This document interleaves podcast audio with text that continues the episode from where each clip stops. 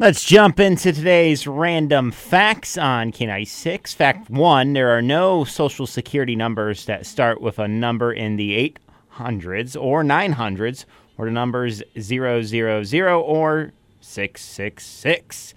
Fact number two the Mad Max movies and the Happy Feet movies are from the same director and writer, George Miller. Completely different movies right there. And the last fact for today 11 of the 50 highest scoring players in NBA history hit either zero or one three pointer in their entire careers. That includes Kareem Abdul Jabbar, Shaquille O'Neal, who both hit one, and Wilt Chamberlain, who had zero three pointers.